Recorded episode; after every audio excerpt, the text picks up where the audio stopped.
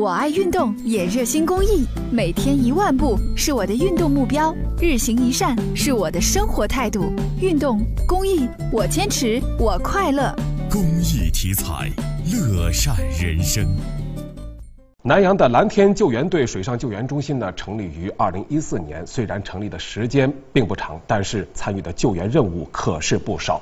因为每年到这个时候，南阳白河就露出了它凶险的一面。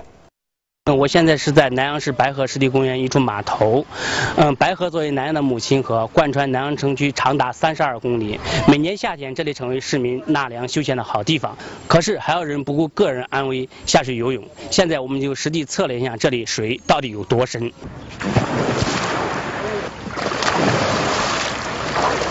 说南阳市蓝天救援队的队员这个木鱼，他是身高达这个1.82米，就是说我们看一下他这个脱下这个救生衣之后，看看这个水到底有多深。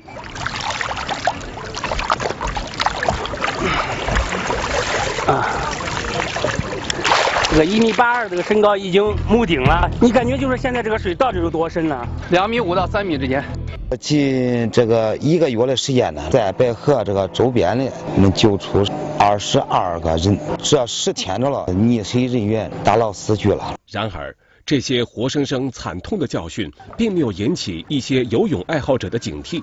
每天仍有不少人到白河畅游。安全不安全呀？安全的，会游泳啊。那离这地方太远了，跟着大人一块儿。平时就觉得经常游身体比较好，但是在夏天炎热的天气底下，谁也不敢保证自己的身体不出现任何意外的状况。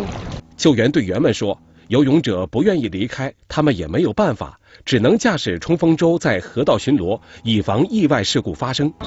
小孩不能离岸边太远了，大人注意一点，别叫小孩单独在这个水上游泳。他的救生圈不安全，万一滑脱了就会掉水里边了啊。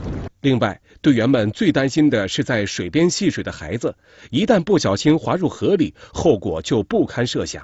游到线里边儿会滑啊，会滑的，游到线不小心都会这个掉到河里。